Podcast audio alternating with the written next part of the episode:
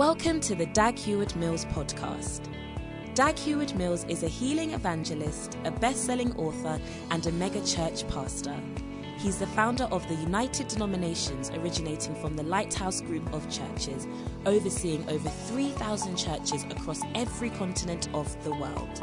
He pastors the First Love Church, a vibrant church in the city of Accra, transforming the lives of thousands of young people for the Lord. Now listen to Dag Heward Mills. Hallelujah. I think we can definitely do something better for the Greater Love singers. It's time for the main event. Um, if you ever watch a boxing match, there are the undercards, which are the other things that happen uh, before the main ring walk and then the main event. Amen. And it's time for the main event. It's time to receive the word of God. Oh, come on. Shout if you are excited. Stand to your feet.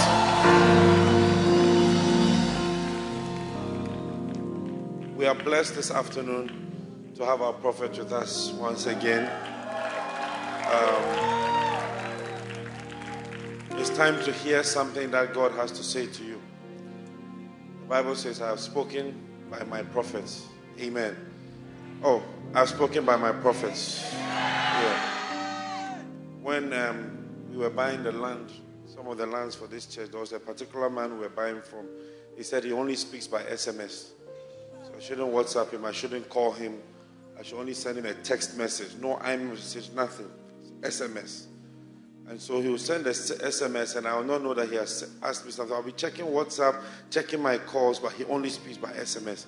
Sometimes God is only speaking to you through his prophet and you have to be attentive. There's no other way that God's word is going to come to you.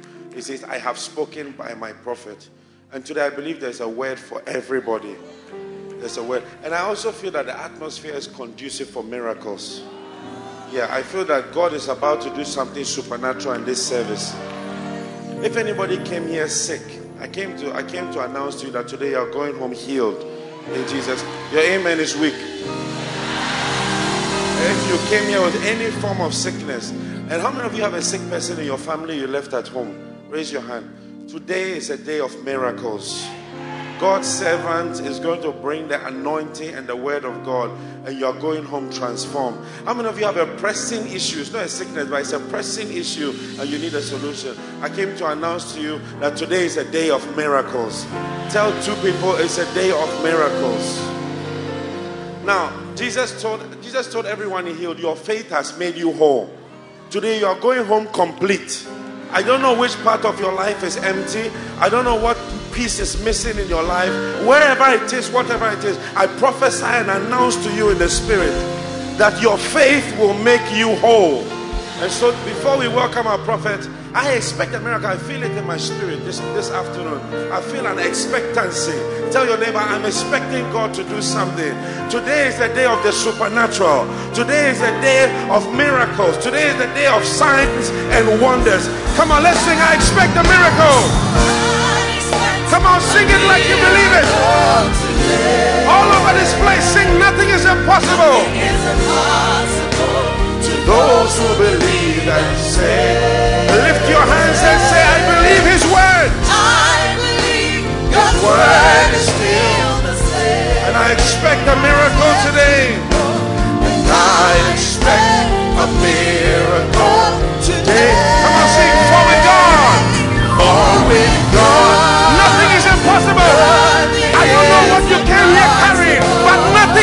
Impossible for God. In the name of Jesus, you are going home whole. Lift your hands and sing it. For with God and with God, every promise, every promise, everything He has promised you, and we know it. We believe it in our hearts. We believe in the power of the Holy Spirit. Lift your hands and sing one last time. I expect a miracle. A miracle today. Nothing is impossible.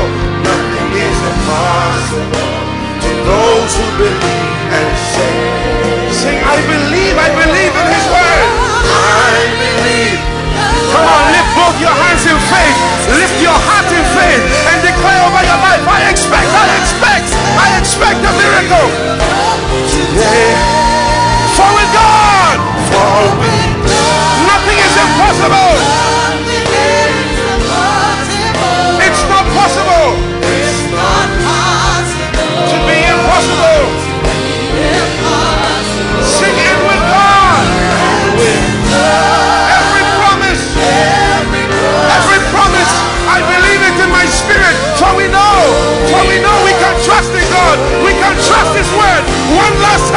Lift your hands and sing it if you believe it. I expect you, God. I expect you to speak. I expect you to move. I expect you to heal. I expect you to touch. Nothing is impossible. To those who believe and I believe, I believe, I believe. I believe. God's word is still the same. Lift your hands all over this place.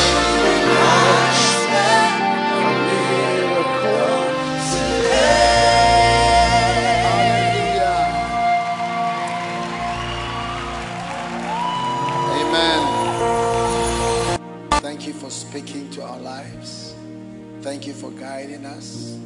Thank you for blessing us. Touch every life today by your mighty Holy Spirit. We love you, Jesus.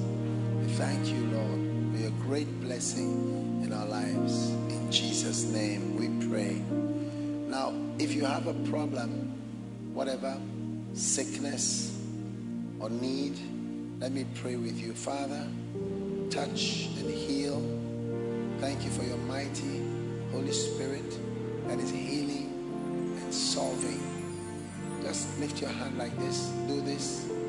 That means God has it in his hand. Father, we place into your hand every issue, every source of concern, every crisis, every present danger we are in. And today in church, we pray over it. And we thank you that it is finished. Is ended because you have finished it for us. We give you thanks. We give you praise. In the mighty name of Jesus Christ, we thank you. And everyone who believes says, Amen. Amen. God bless you. You may be seated. Now, today, I'm not going to preach for long because of my voice. I've been warned not to preach for a long for a long time, so just a few minutes. Amen. You don't want you want me to preach for a long time. You want a, long preaching? Oh yes. So Mr. Microphone Power, give me good sound. Sound must be good. Amen.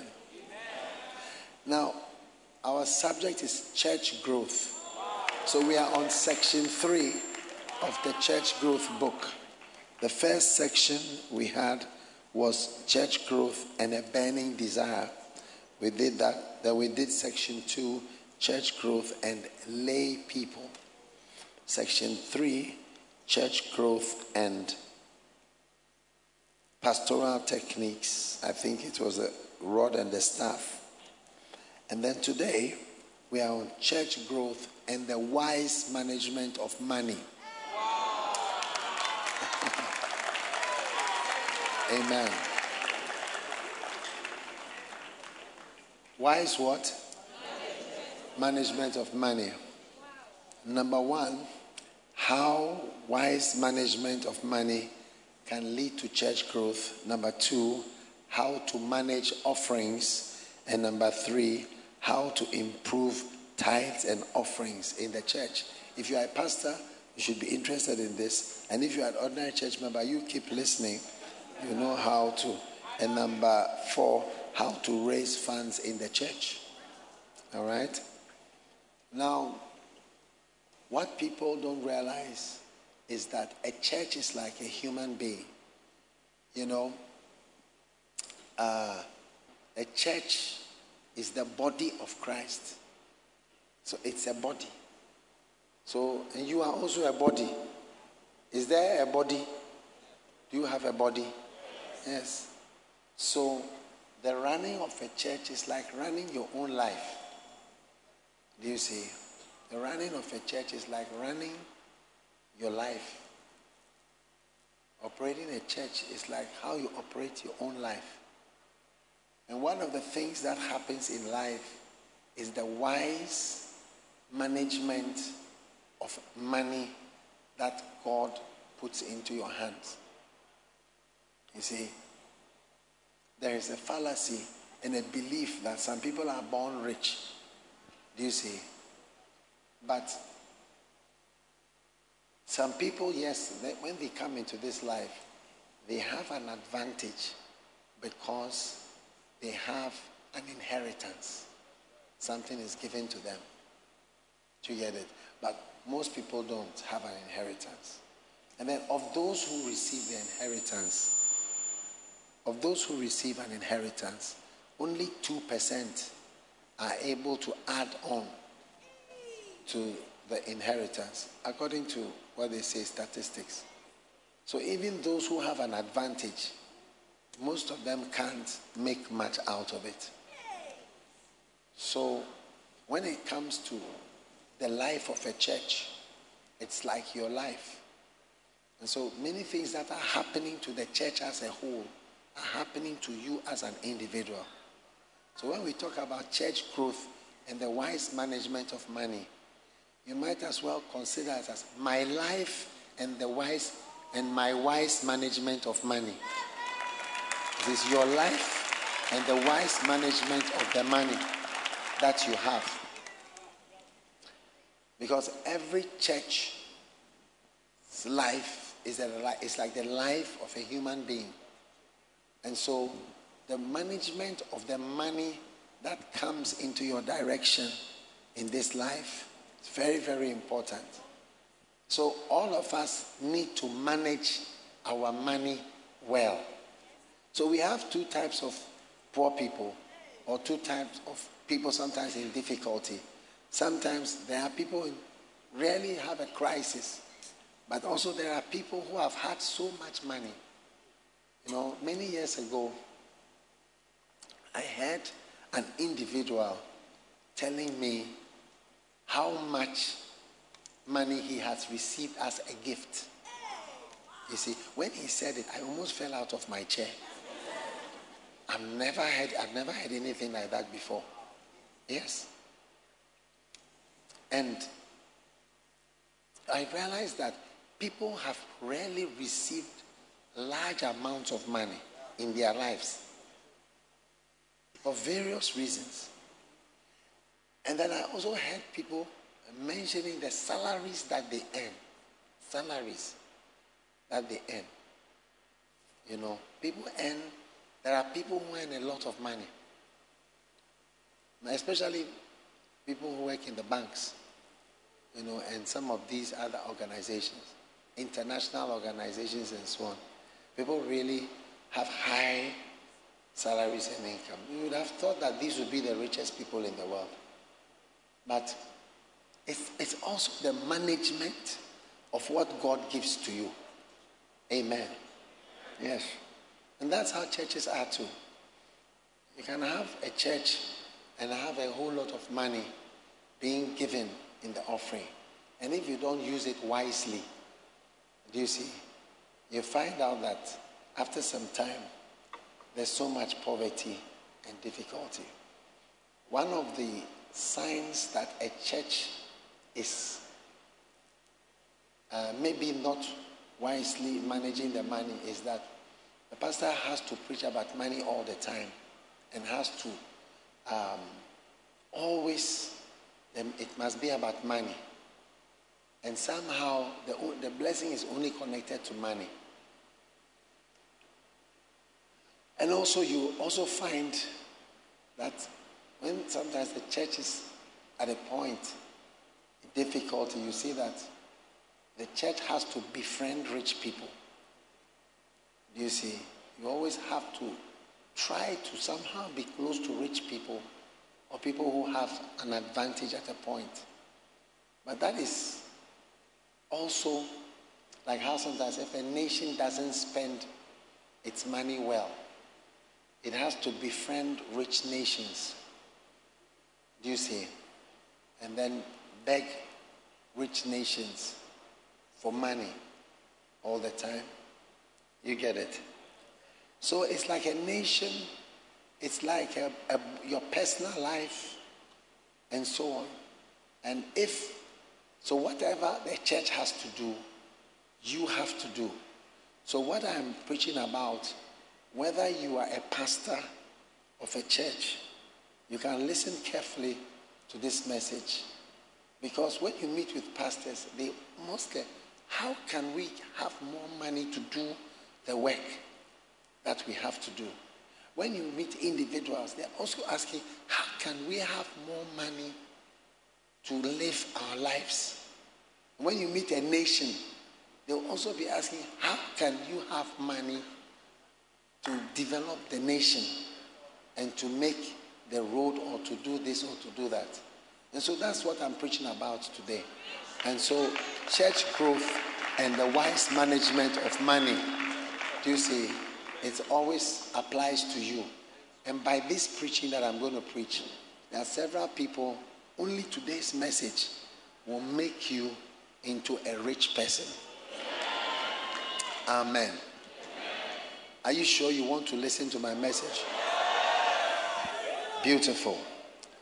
So, God is going to make you a wise manager of money or a wise manager. Amen. Now, number one, when you want to wisely manage your money, all right? Are you there? Number one is um, fulfill the law of humility. Humility. When God blesses you, that's how to increase your money. Use it wisely. Amen. Once money comes into your hand, do you see? You must decide to remember very quickly, be humble. Some years ago, I went to America and I saw some brethren, and uh, they told me that they were moving from where they were staying and they were going to a certain area, you know, and that uh, doctors don't stay in this area. But this area is a lower area. There is a higher area. So I said that when you were in Ghana, this area would have been okay for you. It would have even been a higher area. Even to arrive here, it would have been a great thing. But now that you are here, you have seen areas which are not your level. You get what I'm saying? Yes. So straight away, you start to have other higher ideas of how you should be. You get what I'm saying? Yes. And one of the things that uh, people don't realize is that humility, the Bible says in Psalm 75, verse 6, promotion neither cometh from the east nor from the west. Amen. But, or from the south. But God is the judge. Amen. God is the one who will elevate you. Promotion doesn't come from making yourself grandiose. Now, that's not promotion, that is ballooning. Ballooning. Yes. Now, the Bible says that God resists the proud and gives grace. He gives grace and grace and grace to the humble. So, as we humble ourselves, do you see? We are humble in how we see things. It helps you to maintain wealth and it helps you to add wealth because a lot of money is spent on how you live. How you, like me, I have very little. I, I don't have I don't have anything to buy. So when something is bought, I'm happy. Like my Bluetooth speaker was bought, I'm going to buy. I was happy that oh, I have something to buy. You get what I'm saying? But you see that Many times when God is blessing you financially, some ideas come. I must sit in business class. I must be in first class. I must drive this car. I must, Bible says, mind not high things. You know, I must, I must drive this car. Uh, my car must have leather seats. My car must have air conditioning in the bottom and heater for the bottoms. My car must have this, my car must have that. I must be this, I must be that. I must have this, I must be this, I must be that. And you find that in Africa, we find out that that is where our emphasis is. Yes, that's where our emphasis is. I must have this kind of celebration, this kind of wedding, this kind of party, this kind of whatever, because I've arrived. Arrived. Because you have arrived. Arrived where? Where have you arrived? Where have you reached? You are nothing.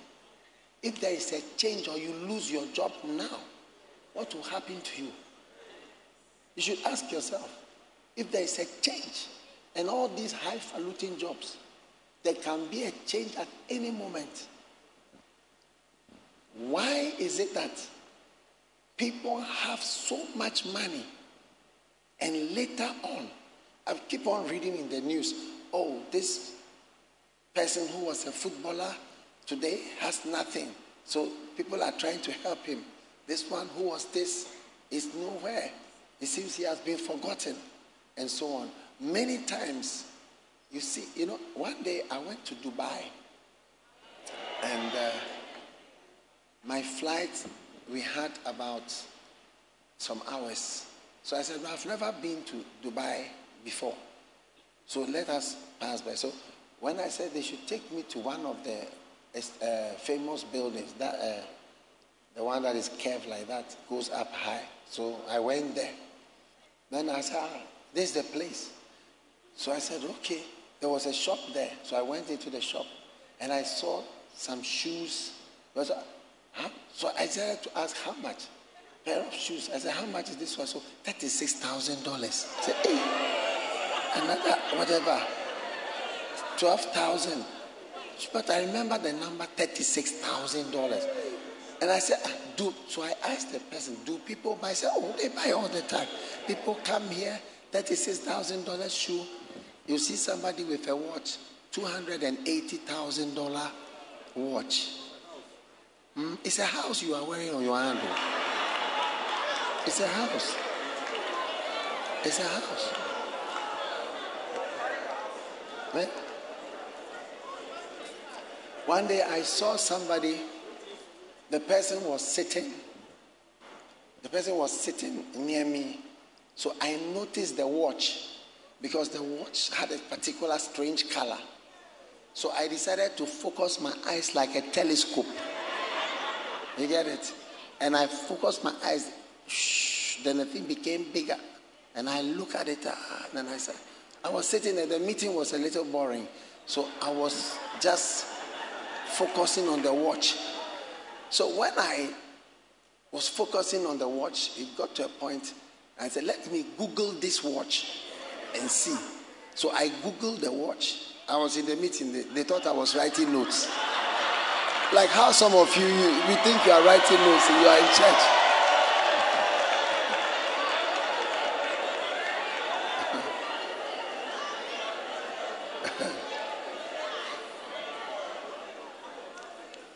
so I googled the watch and I saw the price. I think about 75,000 pounds sterling was sitting on the man's. I said, wow. That's a house. It's a car. Actually, it's a car. Yeah. So it's like you've prospered small.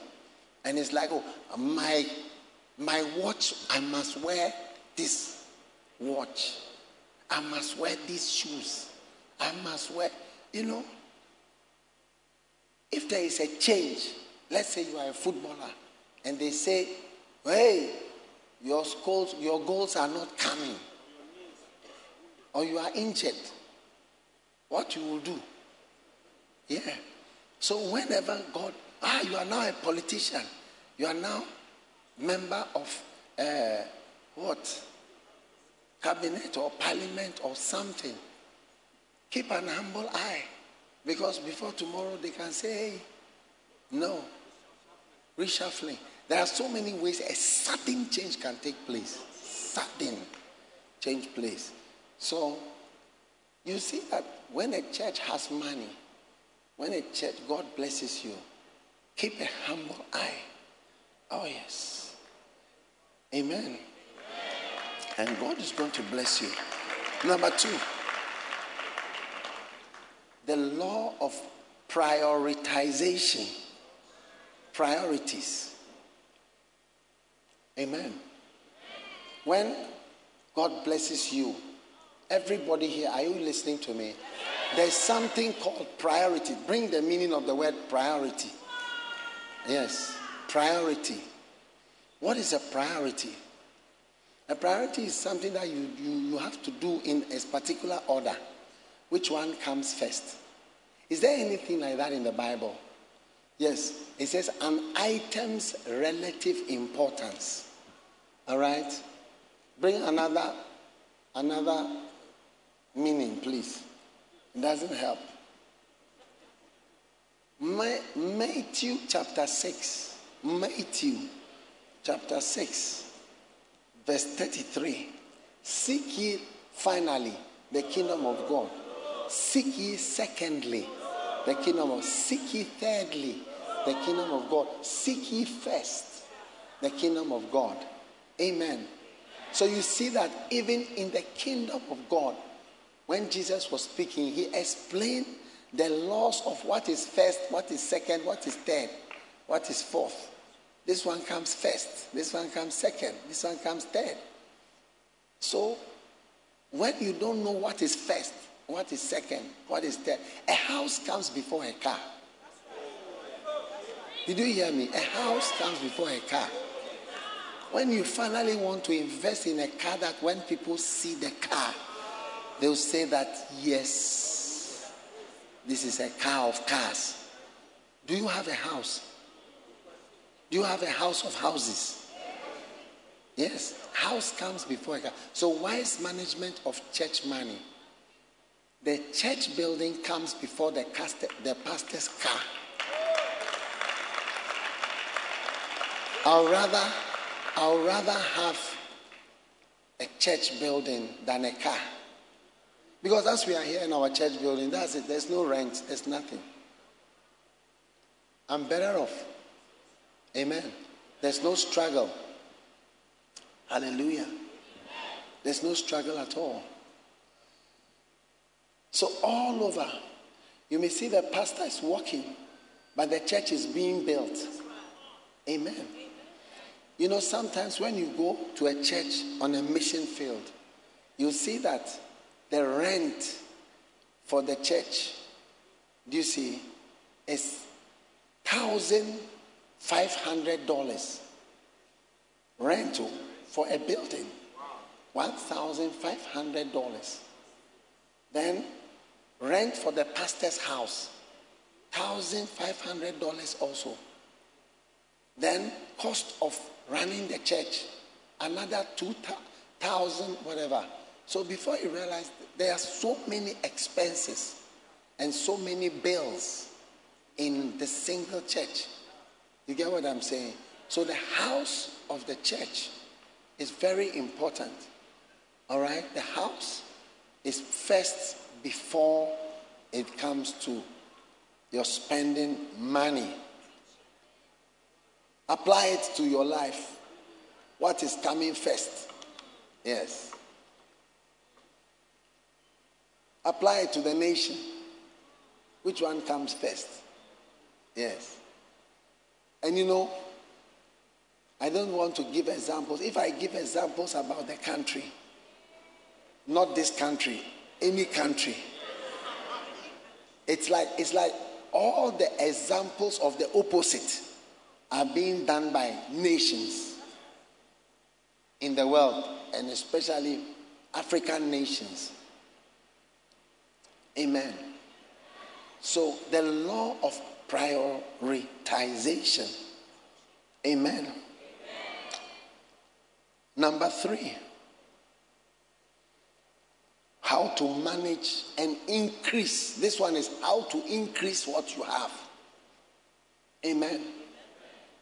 The third key to increase, manage wisely, is avoiding of debt.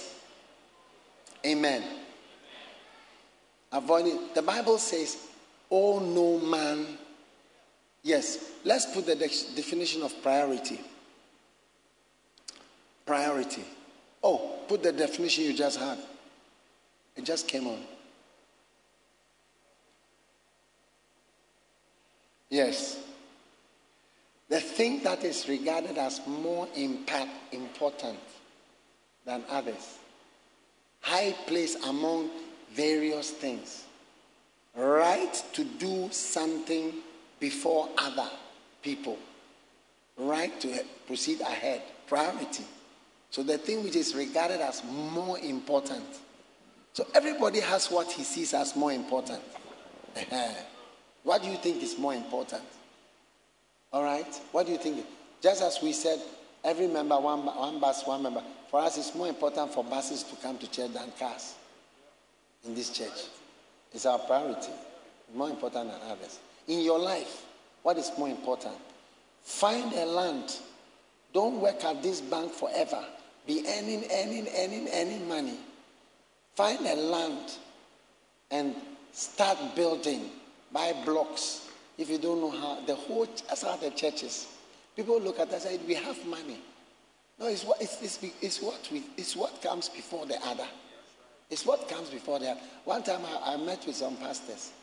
One pastor, you know, some pastors are invited, come and preach, come and preach. People like them to preach. Others have no invitation. Some of my pastors, no one invites them. Some of them, two people invite them.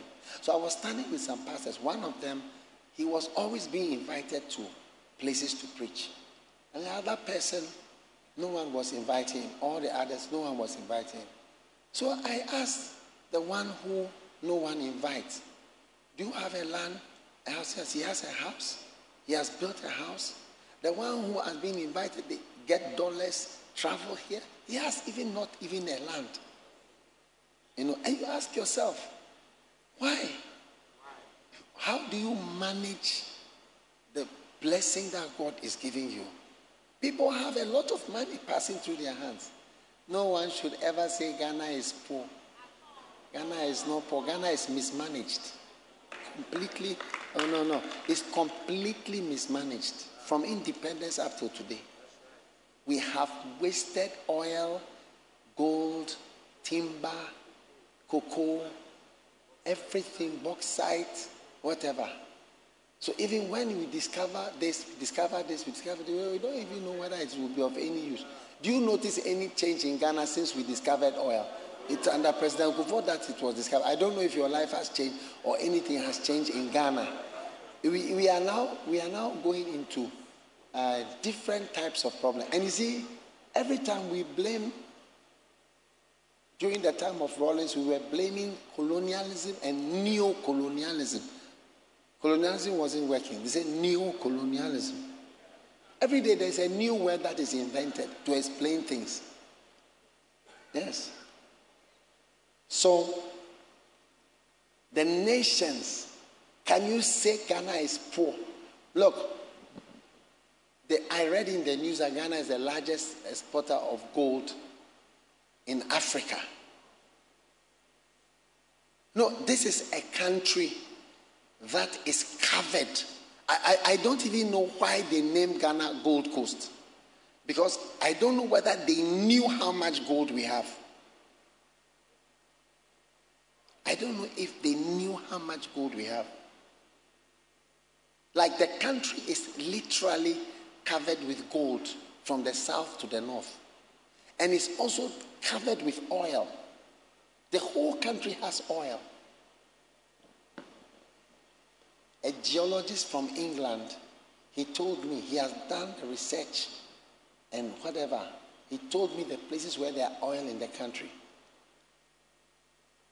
I'm sure we will even be more than Saudi Arabia. Yeah. In Ghana, I myself have walked in the forest and I came to engine oil. Like the oil is like engine oil, it's coming from the grass. Yes. Myself, I saw it. They took, they said, Oh, yes, oil. It's amazing. It's amazing. So, are you saying that we there we are poor?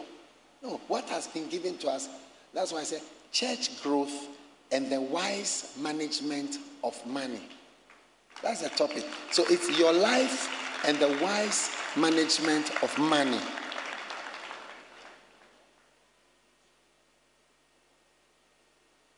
Amen. And the wise management of what God has given you. So, which one comes first? Which one comes first? So, in the church, wisely managing the money. So, number three, how many points have I given you? Three. What is number one? The law of humility. Amen. Number two. And number three, the law of avoiding debt. Yes. I just want to, you to know that the Bible says, owe no man anything. Romans 13, verse 8. All right? Owe no man. Hallelujah. And then the Bible says, I will bless you and you will lend and you will not borrow. So it means it's a blessing to lend and it's not a blessing to borrow. Amen. It says, The Lord shall open you his good treasure, the heaven to give rain, and, and, and to bless all the work of thy hand. And when you are blessed, what will happen? And thou shalt lend unto many nations, and thou shalt not borrow when thou art blessed. Okay.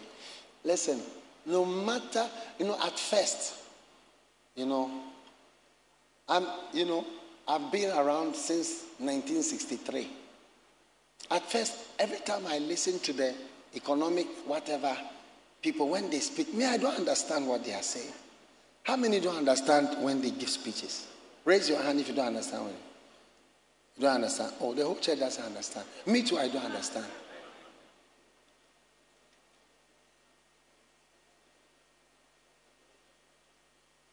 And I'm telling you, when I was in secondary school, those who were, we were choosing between arts and science, and it was the top people who were doing science. And those who couldn't get science, mostly, not all, but a lot, most, they do arts. Because they can't do maths. They don't understand a lot of things. When you say physics, DY, DS, they, they don't get it. Uh, those are the people who do, I mean, they will go and do archaeology, uh, philosophy, linguistics, French, Spanish, law, uh, what? Dance, administration, uh, what? Theater arts. Afterwards, they become bank managers and they become minister of this, this and that. Then they'll be giving speeches. And we, the science students who were better, we don't understand what they are saying. Ah, there must be something missing somewhere. Yes. And one day I read a book by a man who used to work, I think he used to work for either IMF or World Bank or something. And he said that he is accusing economists of creating words and making economy, e- economics a, a science that it is not, and creating words and making it look far more complex than it actually is, and thereby misleading a lot of people. And he said that, for instance, it's just a simple thing. Somebody who sells pepper and tomatoes, and somebody who sells phone and television, who will be richer? That's all. He said, he said industrialization. The ones who make something, they are richer than the ones who make nothing. You know? So, globalization and all these words, these are all new. They were not in the dictionary some years ago.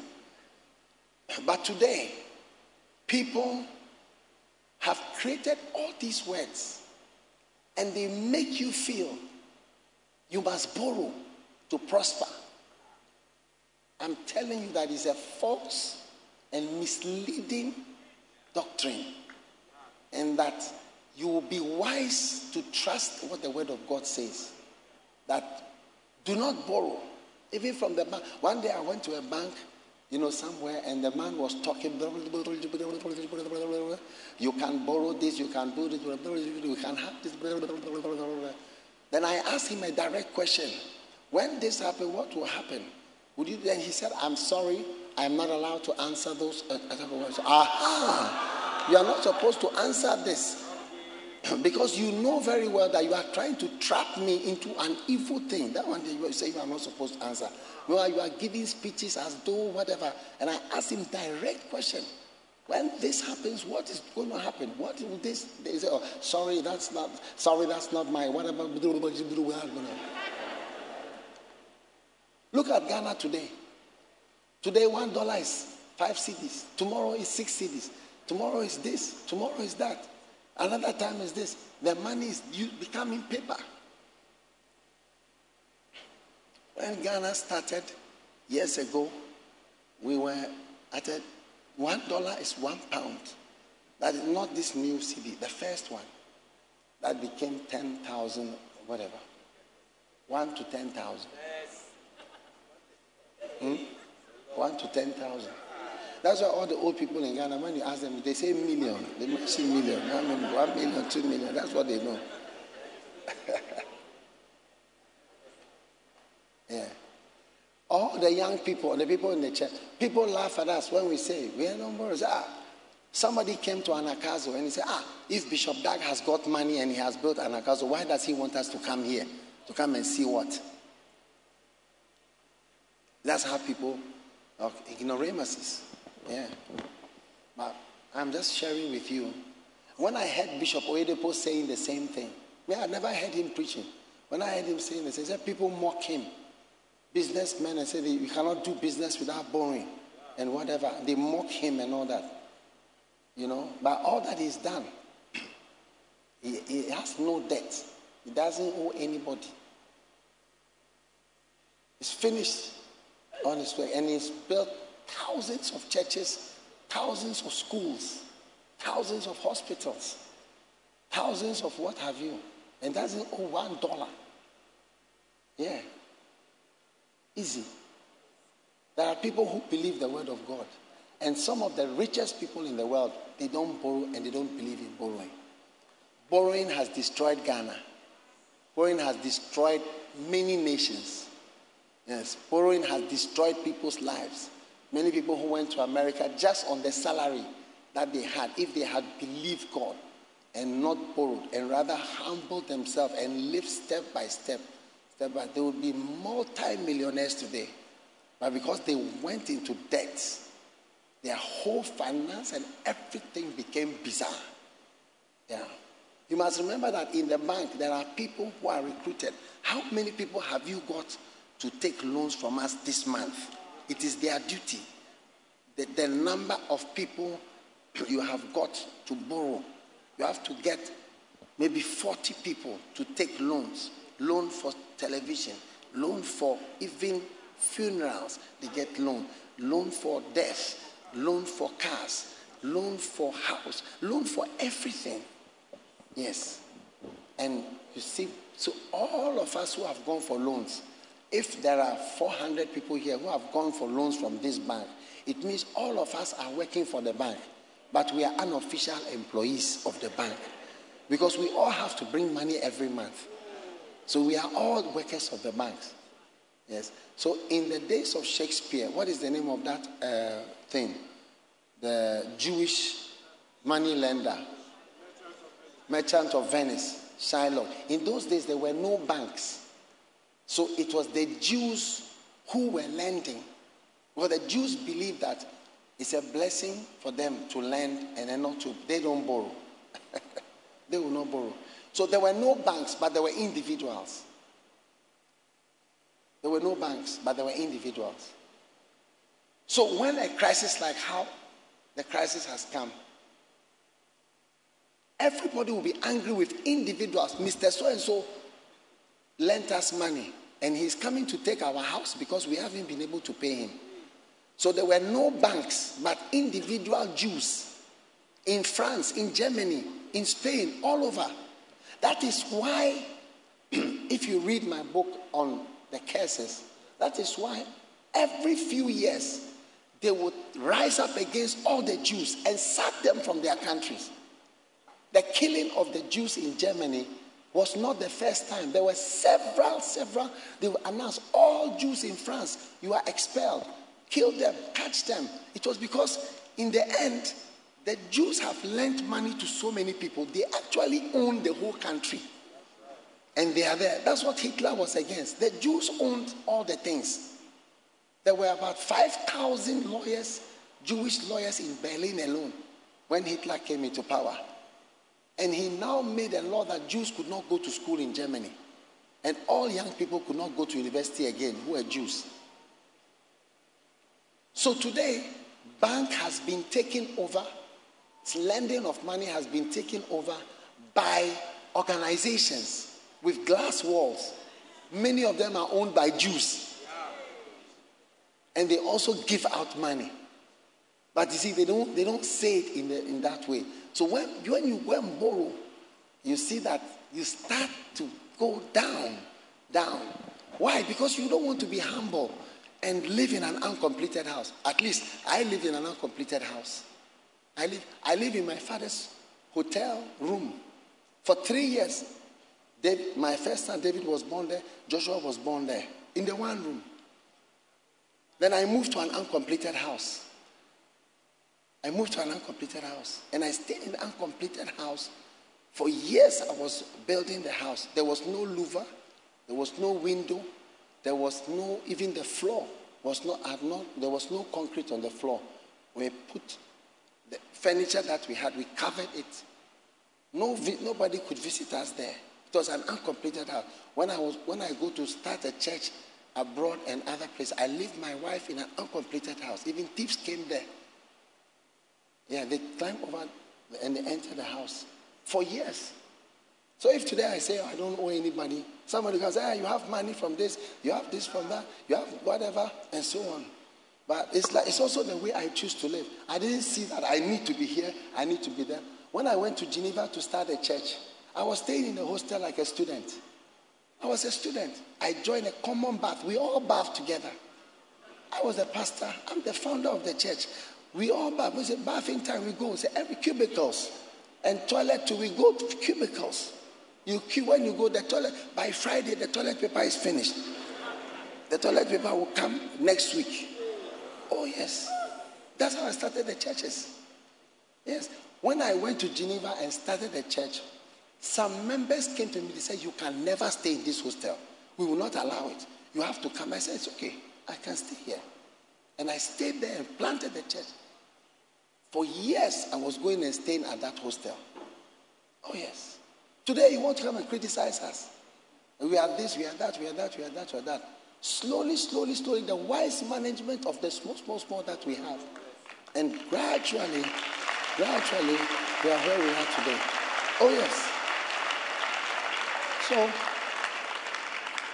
you see me, one day I visited a, a, a rich man, and then it was time for dinner. So they brought his food. You know, they, when they brought his food, I saw that the food of this rich man, eh, I don't think he's worth more than five cedis. Because he has grown up saving money. And that's the food that he knows. So even when he's a millionaire, they still bring that same food. God, that is what he likes. Yes. But as for you, small, small prosperity that you have, eh,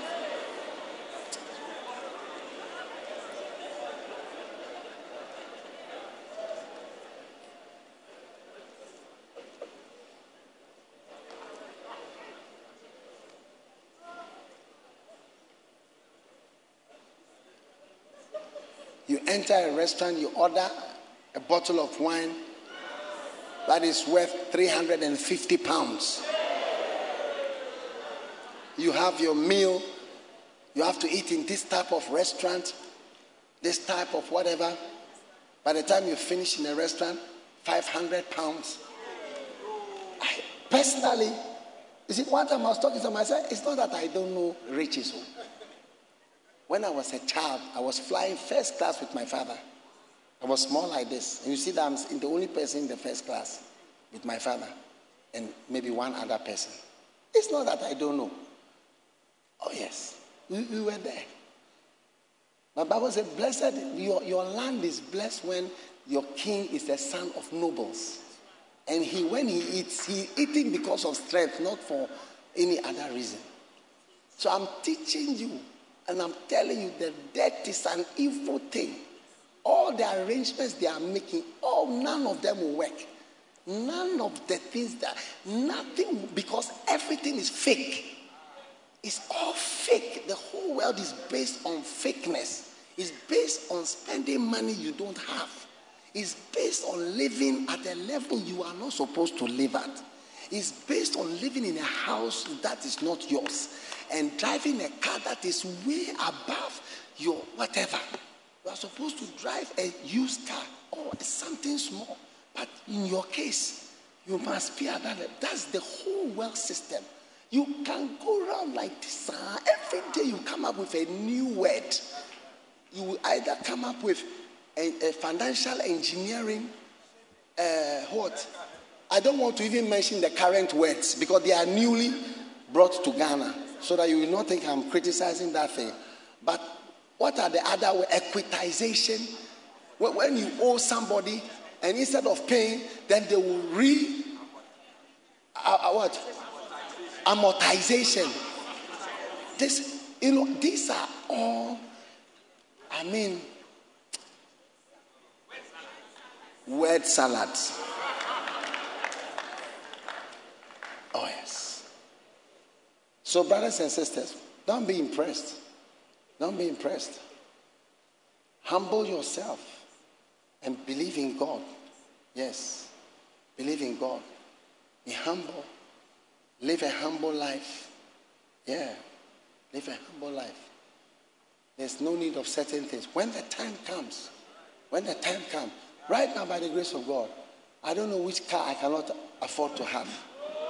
By the grace of God. Even people will buy it for me. People will buy it for me. People that I don't, I will just order it and bring it. Yes. You see, I'm at the level where I can. But now, because I'm used to, somebody was telling me I should change my pickup. I said, I am enjoying my pickup. Because I'm, that's what I'm used to. That's what I'm used to. That's the, that's the life I'm, I'm used to. Yes. It's what has made me prosper. Yeah. When Benny Hinn came, I picked him in my pickup. I put, I said, This is my car. Sit, please. And let's go.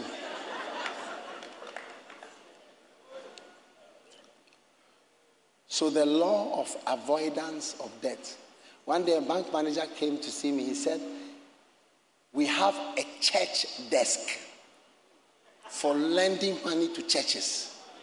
But lighthouse is not in our desk. We need lighthouse to I said, you, you know you know already. Yes. May God bless your hand eh, that you will not borrow but you rather be a lender and a giver. Yes. In Jesus' name. Oh, yes. Oh, yes. So, ah, it's time to buy an aeroplane. Who said it's time to buy an aeroplane? I once spoke to a man who said, when you own an aeroplane, there are only two days that you enjoy it. I said, What? He said, Yes. The day you buy it and the day you sell it is that the two days that you enjoy the, the thing. Because you don't know what you are getting into. Amen. I think I'm going to stop soon because. Number three. Number four. The law of emulation That's how to manage your money by the law of emulation or the law of copying. Amen. Hebrews 6, verse 12. Be ye followers of those who through faith and patience inherit the promises. Be ye what? Followers. Copy a successful, debt free ministry. Amen. Copy people that don't owe money. Look closely at what they are doing. Yes. I remember a brother who decided to copy us. He has a very large church. And he was building a big church building. And he said, I decided to copy. When I heard you say, don't owe money, he said, I, and his country is debt, a debt country. He said, I decided to follow. He said, today.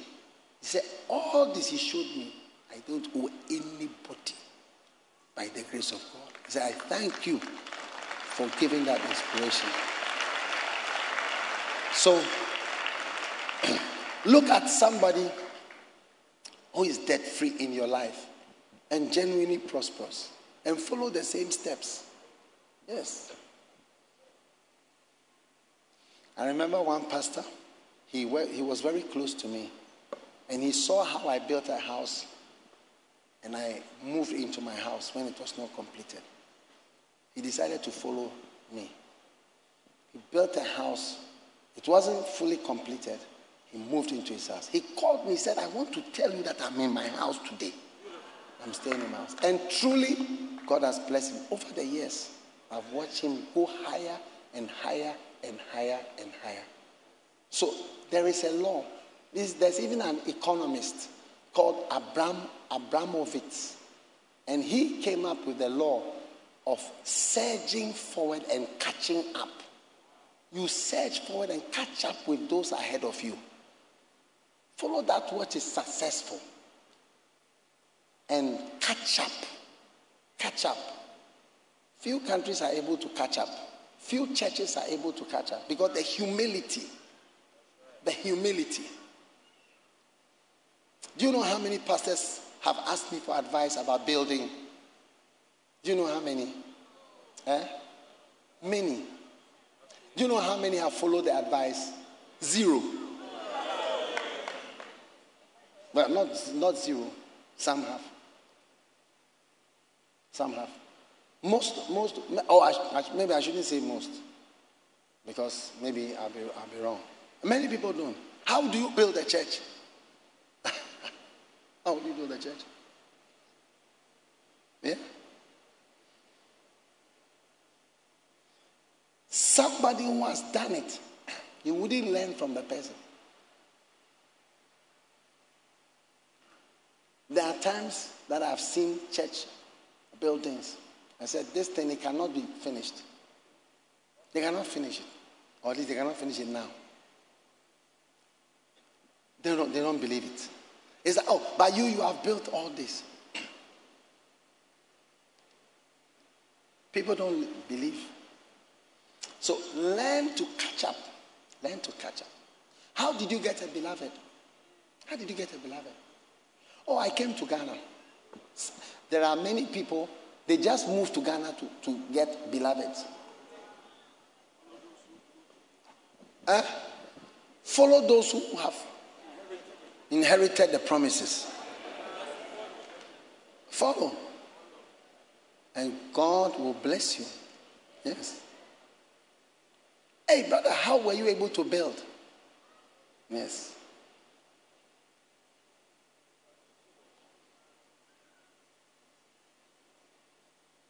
Humility. Humility. Humble yourself. Humble yourself under the mighty hand of God. Follow somebody who humbled himself. Yes. And you will see God will elevate you because You've humbled yourself to follow the humi- steps of humility in building. Yeah. Highfalutin plans, big ideas. When God gave me Korle Gonno, I said, Thank you. I didn't know anybody at Korle Gonno, but accepted it. And Korle Gonno, which is one of the not so best areas. Hmm? Not so what? Not so best. I was happy with it. I embraced it. That is where Yonggi Cho came in the end. That's where Bishop Blake came. That is where um, Stevie Wonder came to the church. That is where uh, Pastor Wendell Smith came. That is where Idahosa came. That is where um, Tom Deuschle from, uh, South, uh, from Zimbabwe came. That is where one Bishop Coleman, that is where we had miracle waves, conventions. That is where that is where so much this was what God gave to me. And I was okay with it. I was okay with it. But you, God will bless you with a land somewhere and say, Oh, this place is too far. I want a land at Labone.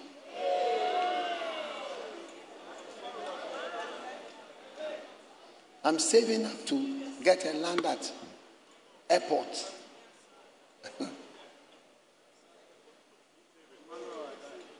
so, from today, follow the humble. You'll be surprised how blessed you'll be over there. Amen. Are you excited?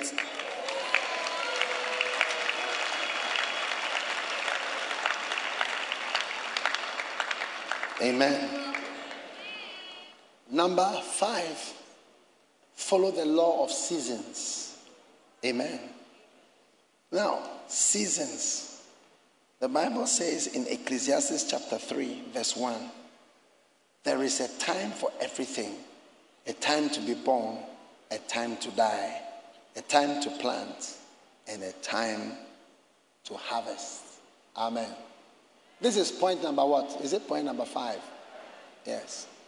Everything is in seasons. Amen. Everything is in seasons. So, look, when the season comes, maximize it. Because it, it's not forever. There's nothing that is forever.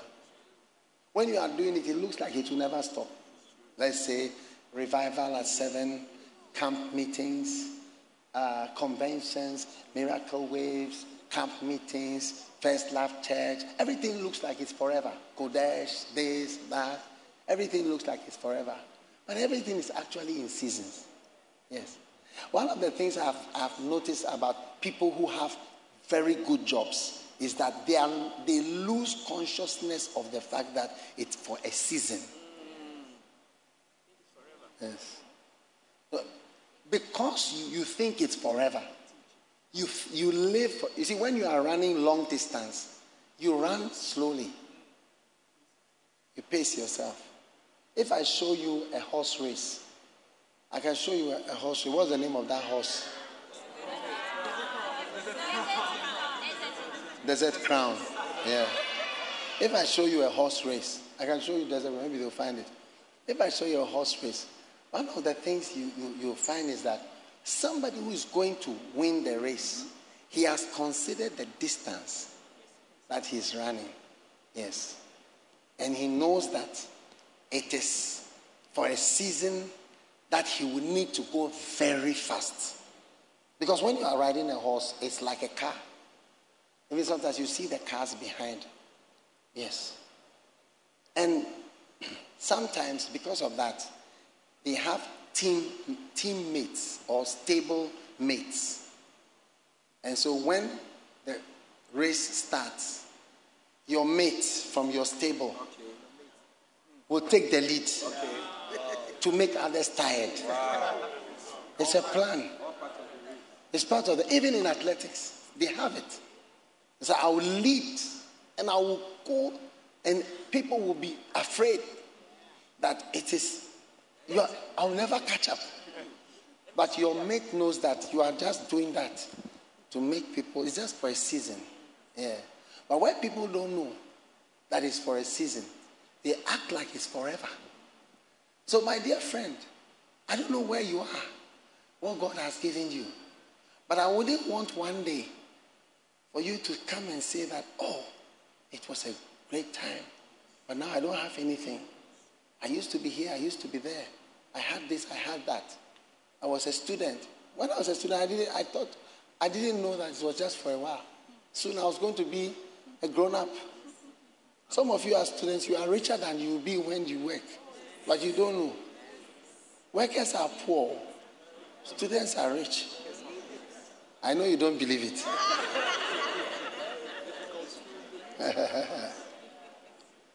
oh, yes. When you don't have children, it's a season. You'll be praying for children. When the children come, expenses will come. Yes. Different bills, different things will come. So see it as a season. And what do you do in the season? In the season that you have money, you build quickly. Yes, because when the time comes you don't have money, a building is what takes all your money. Think about Ghana. Ah, no one ever thought pandemic will come. Hmm? Even though the pandemic did not affect Ghana, it is blamed for many things. But the true facts are on the ground. Pandemic did not affect Ghana. The number of people who died from the pandemic, about thousand something total. it did not, it did not affect this country genuinely. But it is blamed. The far more people die by road traffic accident in that year. Far more. I have the figures. Yes. Are you with me? Yes. Then no one was expecting Ukraine war. And now the Ukraine war is, is, is, is even now becoming something. Yes, every, everybody who fought in the Second World War has come back. That we are a part of it, especially the Germans. Germany, when after the Second World, they said Germany must sign that they will never fight a war again. They shouldn't ever build arms, not knowing that they have made more arms. Their tanks, their tanks are the wildest tanks. Leopard 2. In the Second World War, the, the, the tanks were called Panzer. Panzer tanks. Yes, but now it's called Leopard 2. Yeah. Yes. They are back. They are back. Now, nobody expected Turkey earthquake. 40 seconds. 85,000 apartments came down in 45 seconds. 85,000.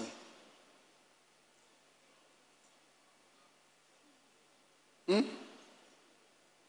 So it's for a season. But the season will change. So everybody who how many people have a good job? Raise your hand. Look, God is speaking to you. This is a prophecy. You have a good job, raise your hand. The rest of you don't have any good job. Okay. God bless you all. How many are believing God for a good job? Ah, you are believing, but you don't have.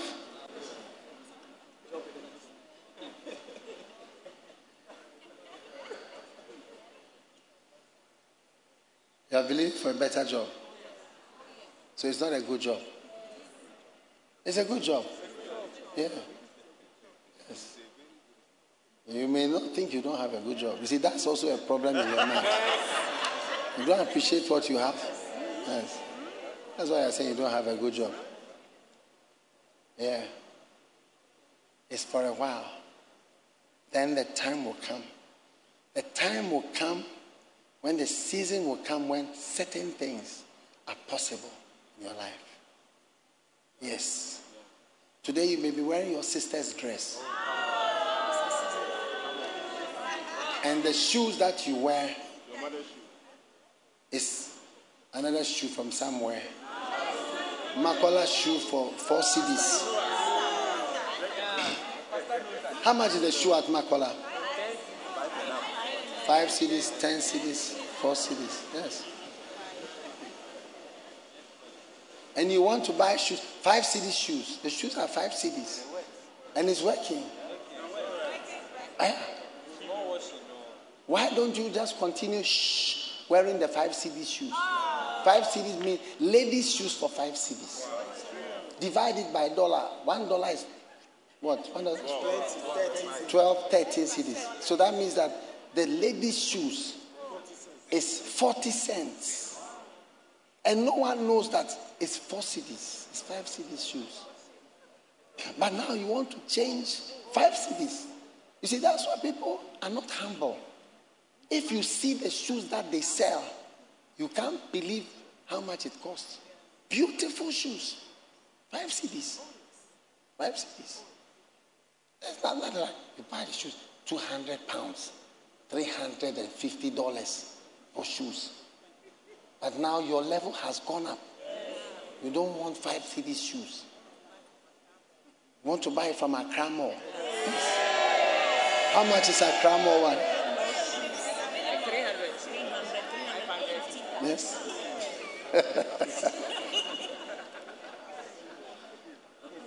huh? You now you, you only buy shoes at a place. You see, that's why people sometimes people who come from abroad they don't understand how we are happy in Ghana. Because shoe is five cedis. And it's working. When you come to church and you are moving, people say, hey, wow.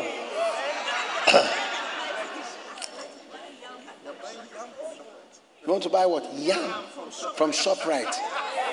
And plantain. And tomatoes from ShopRite. Wow.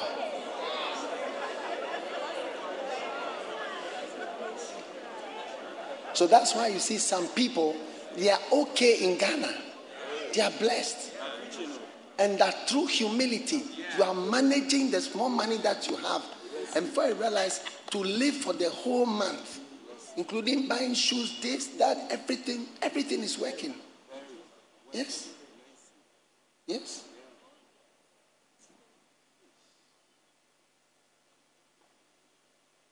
It's for a seasonal. Oh. And now that your season has changed small, not knowing that it may change again suddenly. Maybe you are married to somebody through the person, you seem to have a lot of blessings. What about if the person is gone? Yes? And there's a change. Yes. But you see that you may be leading, but it's for a season. When the season changes, everything can change. That's why you see somebody has one million dollars today. Tomorrow he's borrowing money. Since I became a pastor, I've seen all this happen. Yeah. So look at your season very well. And that season, you know, every time we build in the church, build, build now. This is a season that we have money to build. And that's why we are building the churches. Yes. We're building everywhere. Anywhere, everywhere. It's a season. I'm assuming that it will end. So once it's here, I'm going all out with it. Yeah, that is my mind and that is my heart. Yeah.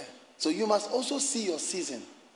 If God blesses you and somebody favors you, enjoy the favor and take the favor as a season of favor, not an everlasting favor. It's a season that whilst I have this favor, it's a blessing. I'm going to use it wisely. And I'm not going to assume that I will always be there. And this thing will always be there. If people donate and build a church, I'm assuming that it's for a season. Maybe today they are blessed, they are happy in the church to donate. I just take it as a season. And why will I use people's money for? I use to build, because that one is permanent. Not for things that evaporate and things that are clothes and sometimes you see some countries, the anniversary, they spend so much money. T shirts, this, clothes, this, many things. You know? It's like there's money for that. But there's no money to build a bridge to Donko There's no money for this. There's no money for everything. So, my sister, it's a season. It's a law of seasons. It's a, there is a law. There is a law Everything is in seasons. Yeah, and make the most. During the camp, I had my three friends. Where are my three friends? Obed, Daniel, and Joseph. Yeah. Yeah, that's Nathaniel. I had three friends. Now, when I made friends with them, you know, they came to see me after. And they are my friends that I made from the camp. Do you see? Now, one of them asked me, a very important question. Because it's, it's a time that I, I'm, I'm, it's a time of favor. Every day at the camp, I call them. Every day. Every session, I call them. So one of them asked me a very important question about school. I said, Yes. I go back to school. I will pay for you to go to school. Use it wisely. I'll help you. I'll help you to do this. I'll help you to do that. To go to school, to do whatever that you have to do. It will be a blessing because I've never, no, no one has showed me that favor before that. I call them, I know you. Nobody knows you. It's a season. Don't assume. Look at so many businesses in Ghana. Where are they today? When they were at the top, you have to know that it's just for a season. No? the next business that's going to come and the next technology that's going to, is going to wipe out the other business. Every time there's a new technology, it kills other older businesses. Yes, it kills older businesses. We used to have uh, uh, internet cafe, telecom centers, many in the whole country. Huh? As soon as the mobile phone became this, you know, all those businesses are finished. Certain shops come, another old shop will go. We had Glamour. We had Glamour. We had GNTC. We had UTC. We had Kingsway. We had this. We had that. We had that. They were the main shop. At a point, it's finished. So be wise in your season. Amen. So church growth and management of man. You see, people will give offerings in the church. Ah, the next thing the pastor is driving the latest Nissan, uh, what? Patrol. Yes. The latest whatever. So now you are a bishop, so you have to have this and you have to have that. No, no, no. Humble yourself. Humble yourself. I'm now in America. So I'm going to, I'm going to do this, I'm going to do You're in America. You're in America. You're in America. America, take your time, oh, be humble. Sometimes you look at people and say, but when you were in Ghana, this was you were you used to stay at Kokomlemle, you used to stay at uh, uh, uh, uh, Bubuashi, you used to stay at Odona. you used to stay at Odogono. You wonder. it was not a problem. And you see some attitude that comes. So remember, beautiful. Number six, a willing attitude creates wealth. Manage with willingness. Amen. Now the Bible says in Isaiah 119, if you are willing and obedient, you will eat the good of the land. Isaiah 1 19 and 20. Be willing, amen. And through your willingness, eagerness, you prosper. Amen. Amen. What a blessing. So, how do you manage your wealth? Amen. Willingness to be obedient. And number seven is the law of obedience. Obedience. Be obedient to the Lord. Amen. Because your ministry is guided by God. God will bless your obedience. When people prosper, just a little, they don't want to be obedient and willing anymore. So, in this last point, I just want to tell you when you are at your work, eh, always not just obedient, oh, be willing, like your face. If you want your boss to like you, Because, you know, as I look here, I notice some faces. Some faces are eager, and some faces are like dead. But, and when the boss is speaking, he sees the faces that brighten up to him. Yes, you may not know, but there are eager faces. Your face is speaking. Your face is showing that you are flowing, you're happy, you like it, it is well. Other faces are showing that, well, finish whatever you are saying so that we can go. So I'm telling you, because you know why? I also have people that work under me. I also preach. As I'm preaching, I can see you. You can see my face, but I can see your face. And your face is actually guiding me. Your face is making me like you or to dislike you. You may not know, but it's working. You are being chosen by your face. Your face is the main thing. Your face is telling me whether I should stop preaching or I should continue preaching. It's a message. It's true. Your face is telling me whether you despise the wisdom that I'm giving or whether you appreciate it. Yeah. And the Bible says, and Kenneth Hagin said one time he had a vision from Jesus and he had not prospered. And he told the Lord that, Lord, I have, I have not prospered. You told me that if I obey you. And the Lord said, Yes, you've been obedient, but you have not been willing. He said, The Lord said, you can read it in his book. He said, You've been obedient, but you have not been willing. You are obeying, but it's not willing. It's not, there's no eagerness and excitement from within. That's the difference between young and old. The younger look more willing. They'll shout amen. They'll shout whatever. They look excited. The older look, okay. We are, we are, we are listening. Thank you. We've received, we, have got the message. Got the message. Yes. Amen. So decide to be willing. And then number two, no, number seven, be obedient. You know, at your workplace, if your boss says, do this, eh, try. Try hard. Try hard that whatever is said, try to obey it. You know, one of the things that makes me, as a boss in at work, almost dislike people is when they don't obey something that you've said. You look at missionaries. You know, I went to one, one town and I told the people, I said, look, this country, this is what they like. So even though in our church, this is how we dress, dress like this.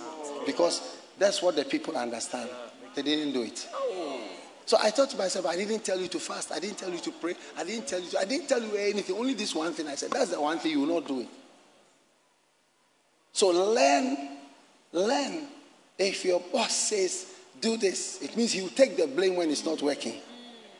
But do it and do it willingly. Do it and do it willingly. Learn it all. Most people don't obey. Exactly what you tell them is exactly what they will not do. Or they'll do something different, a slightly a variant, a variety. I'm telling you. Ask yourself why our nation is the way it is. Yeah. Ask yourself. A year ago, one dollar was six cedis. One year later, it is almost three times the price, three times the value, less. It's amazing. Yeah. And you see the prices of everything are going to escalate more. And when the fourth catastrophe comes, then another reason will come for more things. So decide to be willing. All my missionaries who don't prosper, they are not obedient. I'm telling you. When you go into their lives, you see that they are not obedient. Privately, they are not obedient. They are around, but they are not obedient privately. Yeah. So be willing and be obedient. So these are this is how to manage the opportunity and the money and the wealth wisely. Yes. So when the Lord gave me money to do the church, I built Korle Gonno. Yes. I built Korle Gonno. Yes, it was a season. I didn't know that it would end. Suddenly, one day, 1998, playing, they came and sacked, sacked us virtually from the place. A new season started. And when the season came, We built the Kodesh, and when it was over, do healing Jesus crusade. I went to do crusade. Everything I'm trying to obey the Lord. The Lord said to me, Feed my sheep. That is why I'm holding camp meetings. Feed my sheep. Try to be obedient and try to be willing to the Lord. As, I'm, I'm, as you follow the Lord, it makes you prosper more oh, than if you were doing your own idea. Believe God. It is only disobedience that made Adam and Eve to be cursed that we are here today. They just disobeyed one simple thing. God said, This tree here is my special tree. Don't touch it. That's the, I mean, we have so many trees and they only took that tree. And that has followed all human beings. When they say this, that's the one that you rather don't do. So I believe today God has given us seven keys for the wise management of prosperity. Yeah. If somebody blesses you with 100 cedis, manage it wisely. I say, oh, I have 100 cedis. I'm going to KFC to finish everything right now. I'm finishing everything. Why don't you just assume you'll never get 100 cedis again and carefully keep it? As for me, when somebody blesses me, I, I always say, I don't know when I'll ever get this blessing. Every if you if you are close to me, you see any small thing that I receive, I take it very seriously. I said, This is how God will bless me. And I am very, uh, uh, very um, trusting that this is God's blessing for me. I don't try to trivialize it. No matter, no matter what it is, no matter how big, how small. Yeah. So number one is the law of him. Humbly flow with it. Oh yes. One day an evangelist went to a country and they took offering and the currency is in millions. When they the money when he collected the money, it looked like rubbish to him. So he just gave oh, you, you, you, all of you take it. And I thought to myself, me, I go to a country and I do crusade and I take offering, every single small whatever is important to me. I don't come and say, oh, we are using dollars to do this crusade. No, no, no, no. I take coins, I take offerings, I take everything. Because I don't know how I'll get money to be here. I don't know how. It's important to me.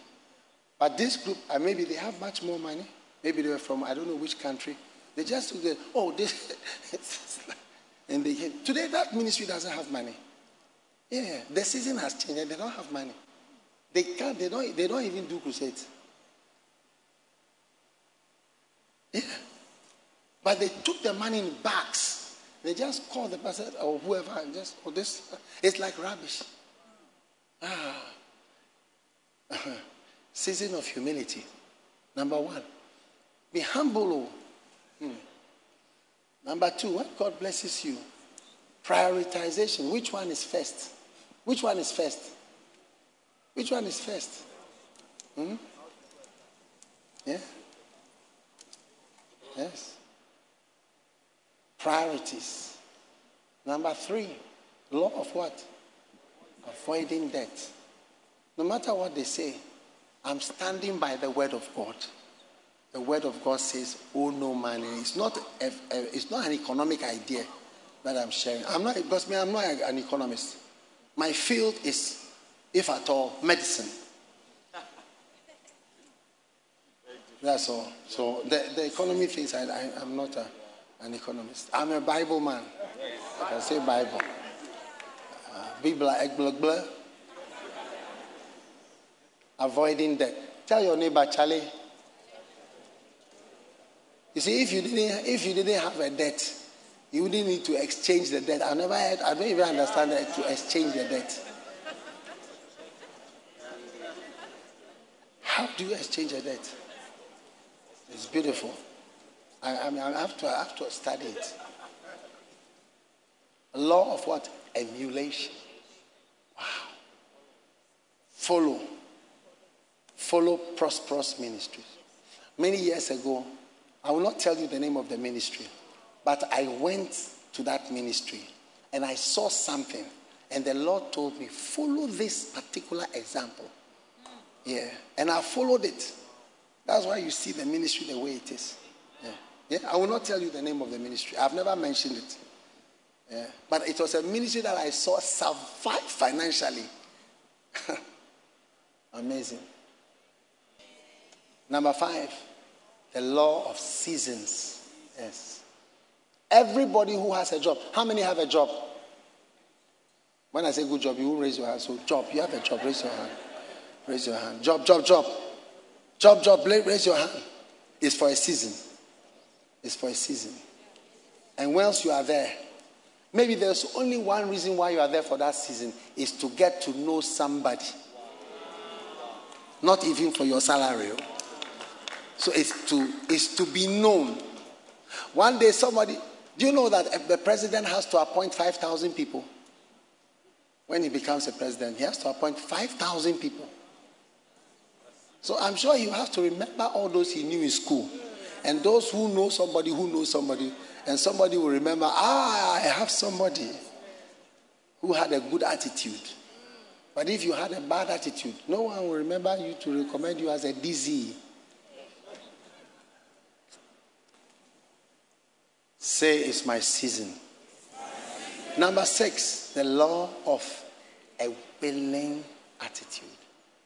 Be flowing. Amen. First church, you see, you are a flowing church. So keep flowing. Keep flowing. Keep being willing. Yes. And brothers, keep choosing willing sisters. Marry the ones who smile. If they don't smile, don't marry them. Because the serious face you are seeing is the serious face you get in the house and you get the head mistress uh, spirit. Yes. Turn around and see if anybody is smiling nearby.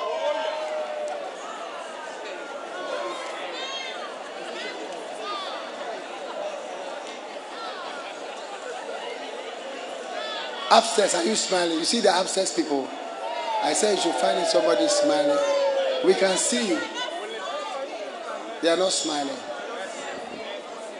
And number seven, the law of obedience. Yes. Every curse in the Bible is the curse of disobedience. Every single curse from Adam and Eve. The curse of poverty and difficult, every single curse is a curse of disobedience. So obey. Children, obey your parents, you will prosper. Your parents will like you and you will prosper. Obey God. Obey what He says. And manage all that you have wisely. No one is ever going to take money. You know, I've dreamt of that. Lord, one day somebody will come to me and give me. Here you are. I'm almost 60 years, it hasn't yet happened. I don't think it's going to happen for you either. I'm not cursing you, but I don't think it's going to happen. How many have ever dreamed that one day somebody will come? How many have ever dreamed that one day somebody will come? And somebody will come and say, Here, I don't know why. I don't know what. I don't know why. I just feel. I just feel. I just feel. I just feel that I should give all this to you. Wow. Every standing, every standing, every standing.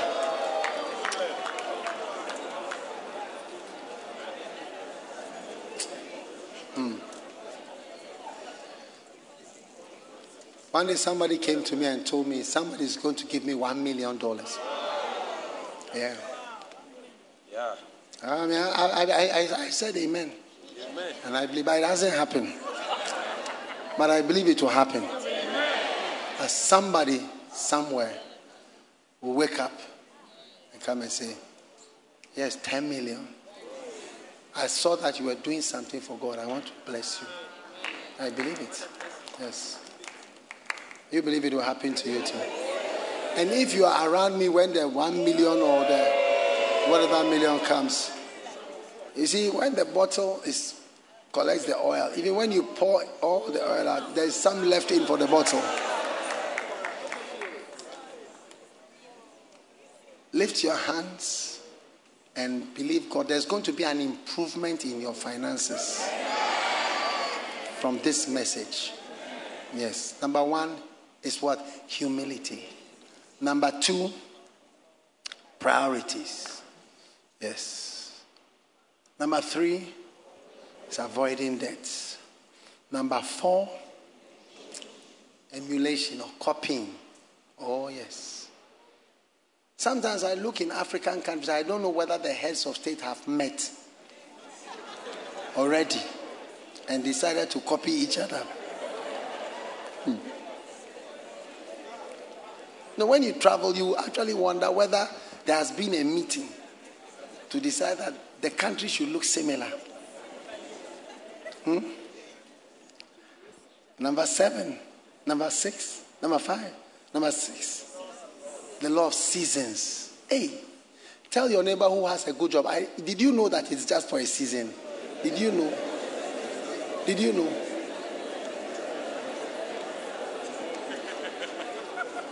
And number six, the law of a willing attitude. Wow.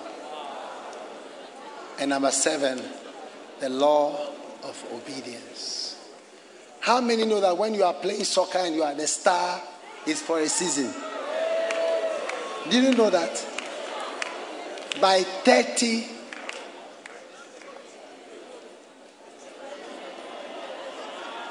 I hear the World Cup guy. What's his name? The French. Yeah. I hear he earns $1 million for each game. Every game or every week. Every week, 1 million. But it's for a seasonal. Oh. It's not forever. So he needs also what? Wise management of the money. Yes. Lift your hand. God is giving you wise management of your money and of your life from today. Father, we give you thanks. We give you praise. We are grateful for your love, your kindness. Give us the spirit of wisdom. We thank you. We thank you. Lay your hands on your head. The wisdom is entering you. And every prosperity and gift God has given you, it will be used wisely for your church, for yourself, for your family, for your nation. Wise management of humility, of avoidance of debt, of prioritization, of emulation, of working with seasons, of willingness and obedience. Father, thank you for super wisdom that has entered into our hearts and our lives today. We give you thanks and we give you praise. In the mighty name of Jesus, with thanksgiving. Thank you, Lord. Amen. There are 10 people here who are going to become millionaires soon.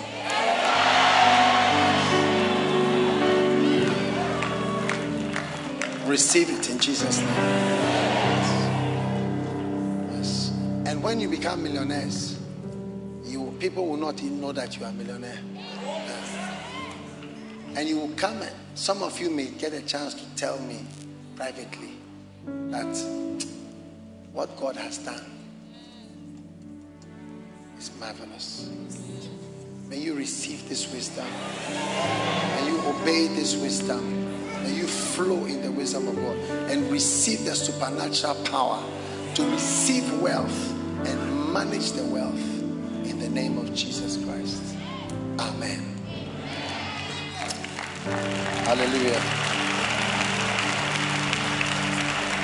As every head is bowed, as every head is bowed and every eye is closed, if you want to give your life to Jesus, you want to give your life to Jesus, lift up your hand right now. I'm going to pray with you. God bless you. God bless you. God bless you. You want me to pray with you? You want to give your life to God? If you've lifted your hand, come. Come to me here. Come. Come. God bless you. Come running, come running,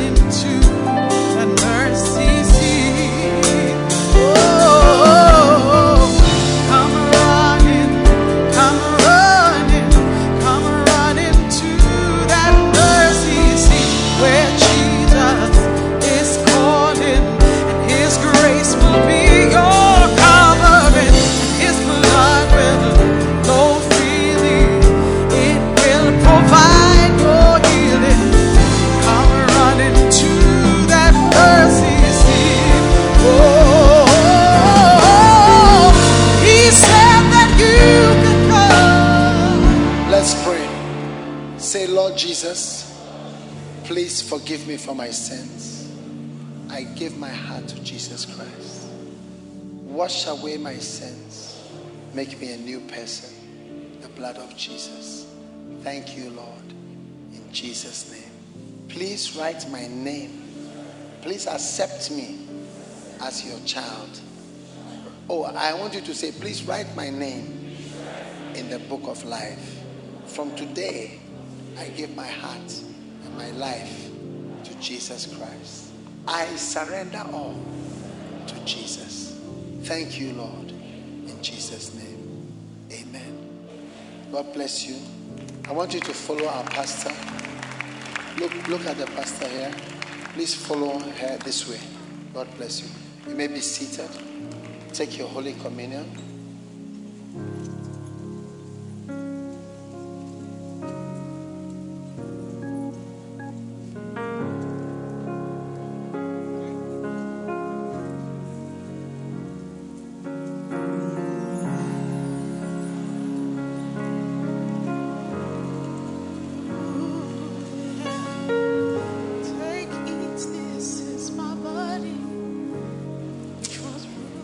Every standing, please?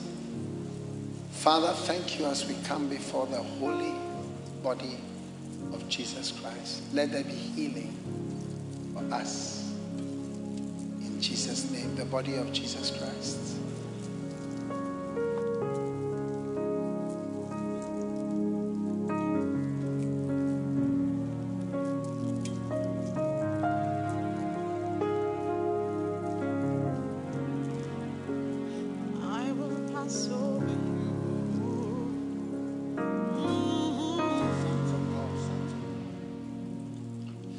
Blood. May you receive forgiveness. May you receive forgiveness and healing through the blood of Jesus Christ. Father, we dedicate this as the blood, the blood of Jesus.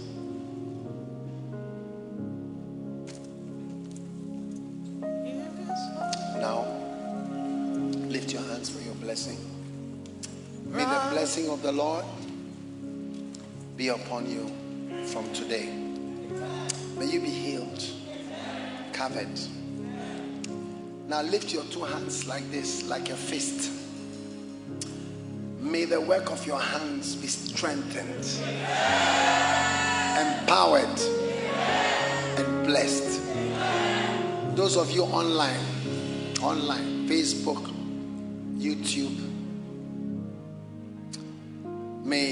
work of your hands be strengthened, empowered, and blessed. May you be filled with wisdom to manage wisely everything that God is gathering in your direction. May God give you a prophetic eye to see the season you are in, to know how to prosper and how to manage yourself in the seasons of God. In the name of Jesus. Now receive the wisdom of Joseph that in a good season, in a season of goodly cows, you will do the right thing. And when the evil day comes, you'll be more than ready.